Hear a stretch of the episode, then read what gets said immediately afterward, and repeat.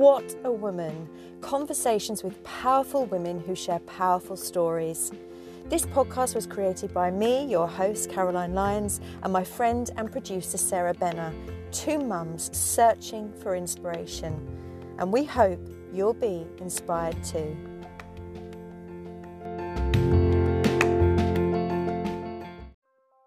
We're thrilled. This series of the podcast is sponsored by Serenity Spa, a luxurious hidden gem you will find located inside the Rose Hotel, Tralee.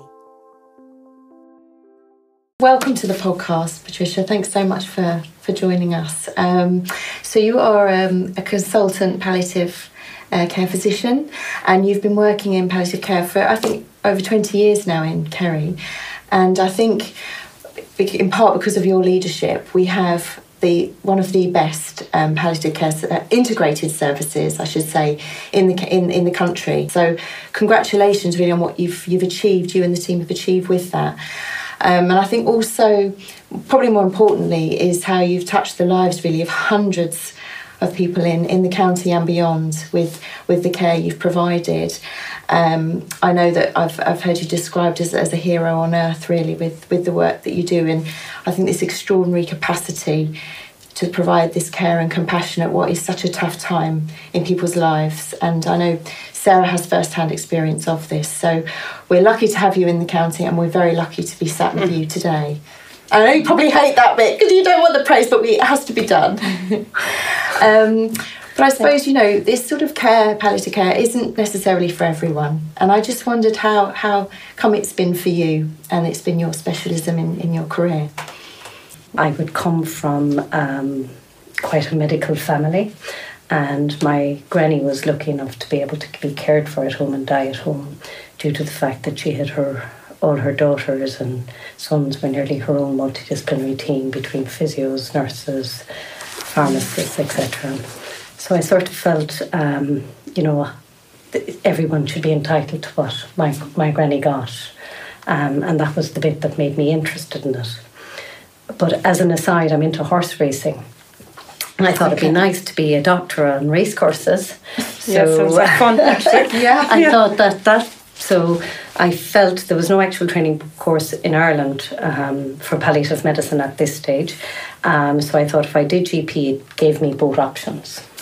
And so at the end of the GP training, I went to London to work in palliative medicine, and I, I seemed to like it. Um, and I worked in St Joseph's Hospice in London, which would have been um, very much community hospice, and we were part of the hospitals as well. Mm. Um, and it just sort of built from there, really. Yeah. Um, and I suppose, I mean, you know, d- d- death and end of life is a, it's a difficult subject for everybody and probably is you know in, as a country it's something that has been a taboo subject mm-hmm. i don't know if you feel that's that's changed in your years of working in it but do, do you feel this is still a, a bit of a taboo and do we need to try to you know talk talk more about it because we you know even though we are living longer we you know we need to be prepared because if things happen out of the blue and we haven't sort of been clear about what choices we might want this can cause issues you know if something should happen I, I think as a um, I think um, we've improved in Ireland. I still think it's a taboo. I think the difference, even from working in London and working in Belfast and here, how we talk about it is completely different. Mm-hmm. Um, there was a colleague of mine from Australia, and he thought we were the gassest culture ever. We talked about, he said, the passing on, um, or you know, it was things were things were bad. you know, you were seriously ill, mm. and we did, you know, they have passed, or but we never actually said the word death or you are dying. Um, and I think you actually have to say it because I think people, you know, um, the other words, people still think there's hope or they don't, you know, they don't come to terms. I think you actually have to use the words. He did say, though, my Australian colleague, he gave us credit as a country that when somebody died, we could celebrate the life, and our rituals for supporting the family in bereavement were better than what they had in Australia. Do you ever feel it's a very difficult medicine to be in palliative care, like you must have seen some really tough cases throughout the years, and is it hard to go home? You have a family, like. Yeah. Um, I think um, I think I'm very very lucky where in in Kerry because I think a lot of us started together. Um, and we have a very good, um, as a team, I think there's a lot of safety in it and psychological safety, and we can trust one another and support one another. Mm-hmm. And years ago, we felt, you know, we learned that maybe going out and having a night out wasn't going to help us. So, what we actually have, um, we'd be very good um, with resilience and we'd be very active, whether we might go swimming together or we might do hill walking or um, mountain walking, but that we're actually able to support one another. Mm.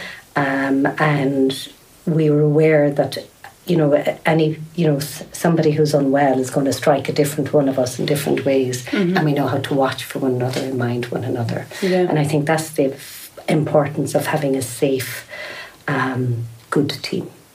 Yeah, yeah, you can definitely see that when you're over there. Anyway, I found the there's a nice atmosphere, even though it's sad, obviously, because it's palliative care. But you can see there's the staff. Are, they couldn't do anything. They're they're just so decent and so everybody's so nice from the cleaners to the nurses to the doctors. There is a lovely atmosphere. I think it's um, what I feel is every single member of the team is core. Yes. Right. So none of us could do anything without the other. And what I love, um, Karen is one of the people in catering there, and I, she would be like, um, she would tell us if somebody wasn't eating, or you know, mm. everybody feeds in. Um, and um, knows how to say, look, I don't think they're the same, same today. I think they're a bit down, or um, so you know everyone's valued, mm. um, and I think that's the most important thing about a team that you can't work without every single bit of it. Yeah, and that's I do think that's recognised over there. It is, yeah. yeah, yeah. And I suppose people might wrongly assume it's it's sort of a depre- depressing place because you know and thinking because there is a lot of sort of death happening all the time. But imagine it's it's not really like that the day to day. It's just the day to day life. You're you're. I've heard you talk about staying in the now, and as you said, making it the just the the very making the very most of whatever time somebody has. Um, and there's I know there's places where families can make tea and coffee, or they might be able to go and sit in a garden, or it's. Um, I think I think um, I suppose my what if you were asking me what what has palliative medicine done for me? It has made me realise that we've to live today and um, enjoy today, and that we should go to bed, all of us at night, feeling there was something good about today. Um, and I would even with my boys when they were growing up, I would have said, "What was the best thing about today?" Because I think that changes your your mindset. Um, and I've also noticed in palliative medicine between working here in Belfast and, and London, where we've looked after people um, who are dying or who have been given a life limiting illness and might have months or a year or two to live. Um, and they, you know, in the meantime, uh, uh, another family member can die acutely. Mm. Um, so I suppose my feeling is that we should live today and plan for today, plan it tomorrow, but actually you can't worry about tomorrow until tomorrow comes. You don't know what it is, and you'll have to find a way of solving the problem then. Um, and I would very much focus on doing things one step at a time. Now, I do plan my holidays ahead and I do all that, but you still can only, you can't waste today worrying about tomorrow. Yeah, I love that attitude because I do think we have a tendency to live in the future, whereas living in the now is so important. But it's hard to do it. It is. It's hard it to is. do it. it Sometimes I think, yeah, but it's just life. It can be a bit monotonous. So anything to think of something good in the future. But but, but you could enjoy planning the holiday. Yeah. So I would book my holiday. I'd be sitting down. We'd be sharing what we're we doing. But that's enjoying the now, but planning the future. Yes. That, that yeah. would be. Yeah. Um, so do you think that has, you know, given you, you know, maybe at times in your own life when difficult things have happened, that, that it's kind of, it has given you that different perspective and perhaps extra strength to cope with things personally because of what you're seeing day to day? I do. I think it. Um, I think I, I would look and see that I have had a very lucky, very fortunate life. Um, and um, I've been totally inspired by the people I've looked after. And I think we have been very privileged. And all different people would have left a mark on all of us. Mm. Um, so I think it has it has affected. Yeah. yeah. Do you think people change in their personality when they know they're terminally ill? You know, as in, do they get? I suppose it, it's so broad, but people must change a bit if they're terminally ill. Do they kind of, do they ever express situations too, or do they? I, I think some people, you could see some people maybe get angry or frustrated um, about things that have that they wasted time on or what they might now think they wasted time on. And there's a very good book, and it's um, the top five regrets of the dying. Um, and I would probably, when I would people I've looked after, I would have had those mentioned at different times. And what would Um, the most common ones be? One of the ones is um, why was I afraid to be who I wanted to be, and instead I was who what people expected of me. So people were afraid to pursue their dreams.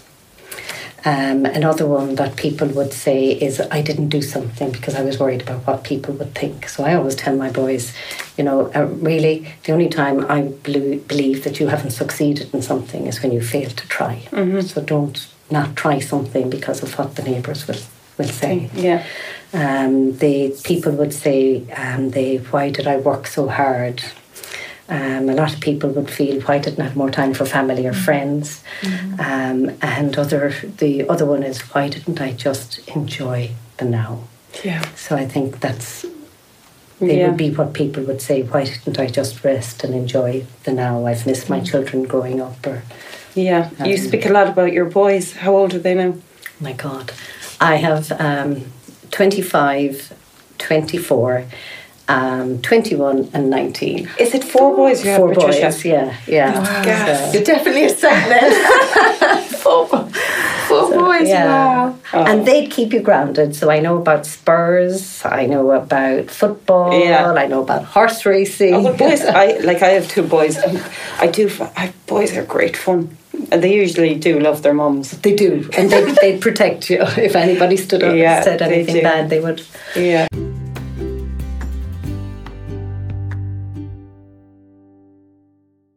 I suppose talking earlier about, you know, someone who um, is terminally ill and thinking about them having knowledge and having a bit of a choice in, in, in how they spend sort of the, the end of their lives.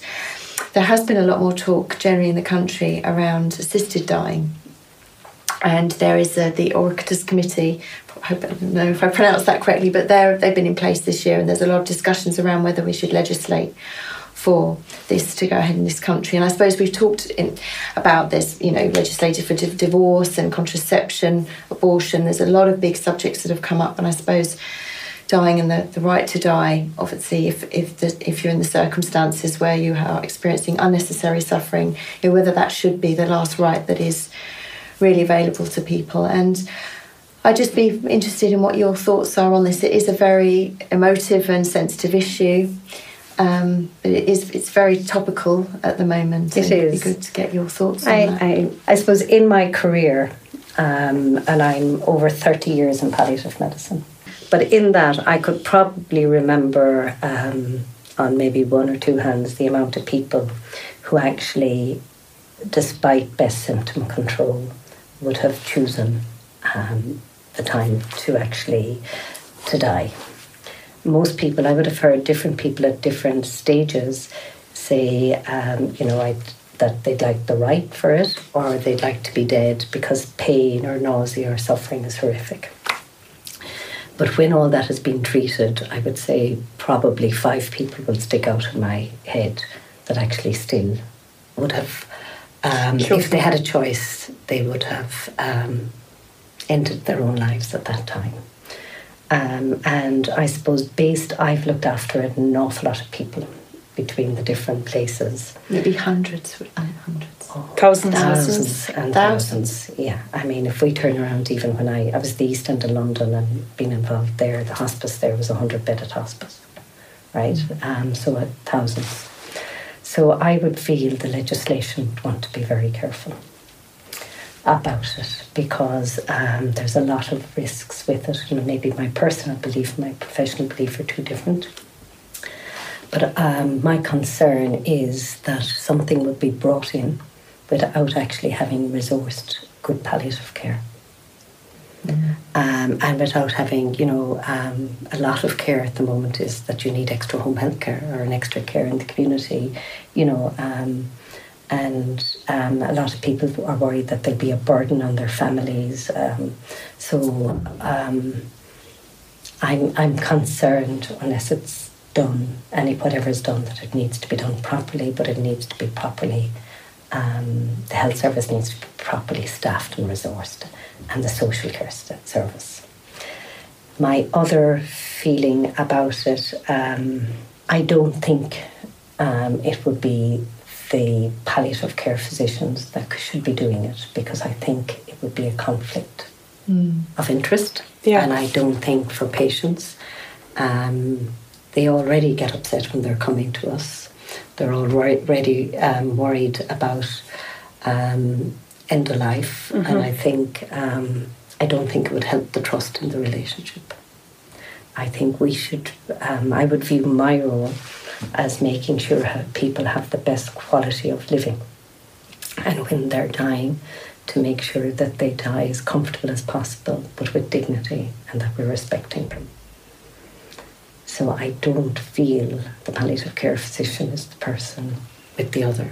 Yeah. And I am nervous about um, the legislation if it's if if we don't have the right supports in the background. Yeah, no, that's interesting because I, suppose if we look at examples from other countries where it's been in place for some time, like the Netherlands, you know, as time's gone on, it, it people are concerned the laws have got. See, it seems to have got more relaxed, and there's more people that can can avail of it. You know, whether it's someone with a disability or even children, you know, and there's concern about the safeguarding and yeah. whether people could be vulnerable and be yeah. forced into choices. But I suppose that again, it's it's um, many would think that that, that the choice could still be there. It's all about choice, I suppose. It's just um, certain illnesses they're so cruel, like throat cancer and Alzheimer's and obviously motor neurons. They're they're horrendous diseases. It just seems if if you had a choice, but then like you say, you have had thousands of patients and only a certain, very little would have chosen that, yeah. And I can remember um, when I worked in Belfast, there was um, um, um, there was a study that was done, and it was actually this particular person um, had been involved in a road traffic accident, and they had always said that if I was paralysed, I would prefer it to be dead. Mm-hmm. Um, and it was done on a documentary, so it's not that he was a patient of mine that I'm revealing anything yeah, about. Yeah, yeah. But it was um, basically he was left that he was able to communicate by his eyes. Wow. Okay, and he wanted to live. So, um, and when I would have done my research, my research would have been on quality of life and what I would believe is a good quality of life today, and maybe what I believe is a good quality of life when I'm sick, you know, changes.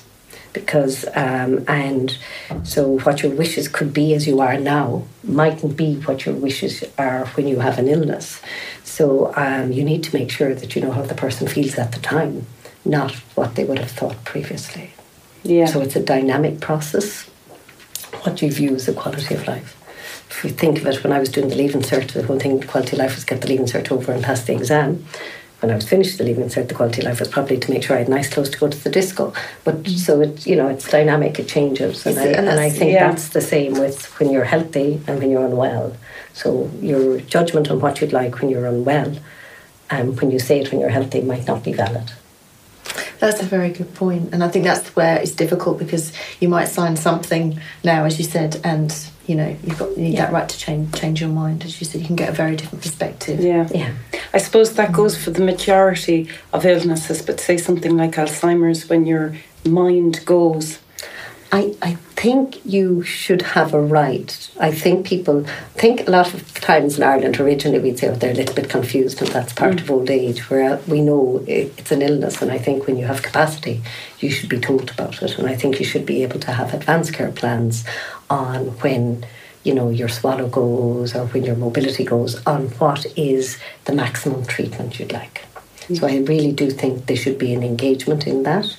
Um, and I know even um, in my own family, I, you know, one of my uncles had warned me that if I ever gave him a, um, supplements or any of that crack, he'd kill me. he'd come back and haunt me. So I, I do think that people, you know, you need to have a, when somebody has a diagnosis of an illness, I think we need to be honest with them. And um, especially with Alzheimer's, when you know they're going to lose maybe capacity down the road, that you need to know what what would they want done or what would they not want done. Yeah. Um, and and have that discussion as an advanced care plan. Yeah, yeah. And I suppose this leads on to, I mean, you know, it's it's fantastic we've had all these medical advancements, but sometimes they can prolong life, perhaps for, for too long in some circumstances. But I suppose we we obviously talk that life is precious, but do we don't think maybe we don't get so much experience of, of the time to let go, you know, and and actually that's what what somebody might want. I think maybe medically, in sometimes people are there's culture will affect medical decisions. Um, they might be afraid of being sued, might affect medical decisions. Um, it might be as well that we haven't engaged with the patient and the family at an early enough stage that they realise actually recurrent aspiration pneumonias that happens. We'll say if I take Alzheimer's, um, when the swallow goes, that this will happen, and the cause is there, and um, you know, is it is it right to keep sending somebody into hospital for antibiotics when you actually can't make them better? You they're going to be back in in a week's time because of it. But should we have had the discussion with the person earlier on to know how much they would want that intervention, explain the benefits of it, and maybe as doctors we have to look to see are we prolonging the dying or are we enhancing the living? Um, and we have to advocate for our patients and we need to make sure that they understand and the family understand. Yeah. So I think it's communication. Yeah. And just because you can put somebody on a life support machine doesn't mean that you'll make them better. Yeah, yeah. Um, yeah, I've heard it just for, for today, listening to a, a good friend of mine recently, and she said that her, her father is in a nursing home. He's 91 and he, he's waiting to die. And the hardest thing I'd say is to die sometimes. It is. Yeah. And, and so he should, I would feel he, he, um, I, I know uh, my mum won't mind this, but I know with my mother, she has very much told me what I'm to do and what I'm not to do, right? Mm-hmm. And that um, she wouldn't want hospital for the sake of hospital unless yeah. it's going to give her back quality of living. Yeah. And I think that's what we need to. Yeah, to as you say, communication and yeah. talking about yeah what you'd like in the in the future. I, I don't think if I was very unwell in a nursing home, frail, um, didn't, you know, not able to eat, having whether I'd want to be put in on a trolley inside an ED. Mm-hmm. Yeah, kind of make yeah. me better. Yeah. Um, Have you spoken to your own sons? I have them well warned. uh, you know, that if I wasn't able to make a decision, and I don't want that you just give me antibiotics for the sake of antibiotics, unless it's actually that I'm coming back and having quality. Yeah. Yeah. But quality is a personal thing, so mm. we can't judge it. We need to engage it with the person. Yeah. And that's that's another thing. It's every, it's every case by case, isn't it? Yeah. Everyone's an individual, and I'm sure every one of your patients have all had slightly different needs or wants or feelings or you know. and I would feel as a healthcare professional I need to explain with them if something is wrong and go through with them and tell them what I can make better and what I can't make better. Um, and that we, you know, know what they would like me to do within that um, and work towards it. But I do need to make the medical mm. decision because I shouldn't be putting the people I'm caring for through something if I don't believe, if there's no evidence to support that it will help them to be more comfortable or better. Mm. And I think we need to make that medical decision.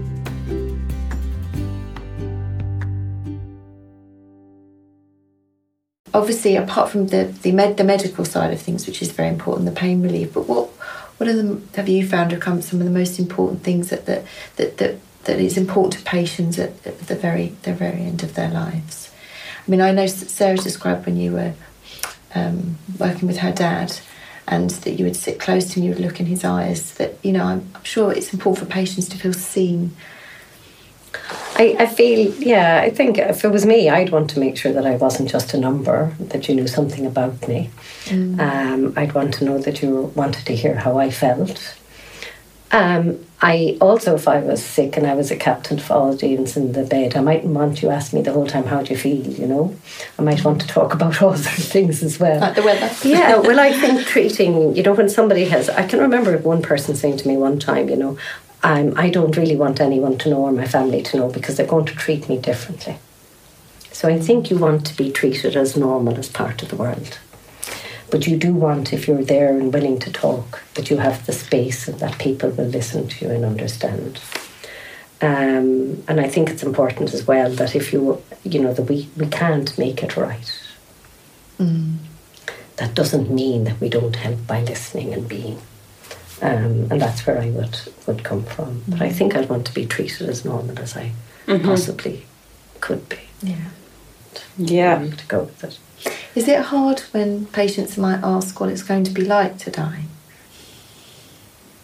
No, because if they're asking that question, there's an acceptance there. They're aware they're dying. So if you if that like you you discuss it and you you'd wonder what's your fears, what are you worried about, and that's then how you'd go through with them and you'd eh, reassure or explain or tell them what you would do, um, and are they happy with it? So you're having a partnership and engage, engagement with that. Um, maybe the harder is when people um, is when you're getting the person to know that that they um, the time is short Mm. because you never like to hurt anybody and telling people time is short can be Yes. A tough thing to say, yeah. yeah Yeah. but actually often people know it they know how they feel themselves Yeah, it must be great when people. I do know when my dad passed away, he he said to us that he'd had a wonderful life. He was lucky, but I I did think in palliative care like it is so sad to see the books of there's younger people. It's it it's cruel really to think that there's younger people there passing. You know, it must be it must be a tough gig at times, Patricia. Is it like I mean? that's why I think it's so important to be part of the team Yeah, and to yeah. have that and you have Yeah. to look at The support, um, yeah. your aim is to give the person and their family the best quality of living and if they're dying to make sure they have dignity and they're at peace and I think um, that that's what we're working but to help people live first Yeah, yeah. With it Um, and I, th- I think uh, uh, many families who've come into contact with you would say that you were put on this earth for a purpose. Do you, do you feel this has been your purpose? God, I think that's too big a thing. no, I think um, I think we all find something in life that we can do, um, and that then. Um, I, I mean, I tried different branches of medicine. I told you I thought I might do GP because I was going to be first a cardiologist and then I was going to be the racecourse doctor. And I went into this because of. That sounds and quite I- exciting, actually, the race course. Oh, I, I mean, I went off and did sports medicine courses and Yeah. everything because in my head, um, and um, I worked in Saint in Saint Luke's in Dublin as well. So that sort of um, um, put the palliative medicine. That's why I went to England. Said, look, I have to get this this out of my um, system, really, or whatever. But. I've always found that I've worked with a fantastic team and we've been able to make a difference and make a change. Um, and there's other branches of medicine I would not be good at. You know that you could really definitely they they didn't do it for me, and I know then I wasn't able to do it for the people I was caring for. So Well, think I, it's I know we're all very grateful that you found your way into this. And just to finish, I suppose just if there's anyone listening, maybe that does have uh, have a loved one that is is is very ill, and they might be in this situation. Is there any bit of advice that you might have for them? Um, I, s- I suppose even from it has affected all of us ourselves. So how you you know um, from me um, is to be very much aware that the person who's sick knows how sick they are, knows how they feel. There'll be times they want to talk about it, and times they won't want to talk about it. Um, to be there for them, give them permission to talk when they do um, but enable them to do whatever they want to do for themselves. Themselves. Um, to not feel that you have to make it right because you know you mightn't be able to make it right, but for them to know that you're there and that you listen and that you care. That's probably what's important. Um, I, I think say no more. That's that's Yeah. fantastic advice. But, um, perhaps one one last thing to finish. Any any horse racing tips for the No. Were you any good at horse horse riding? My dream, if I could have been a jockey, Sarah, really? I would have loved it. maybe no. another life maybe. Yeah, I know. Well, thank, thanks so much. It really Yeah, is a pleasure. pleasure.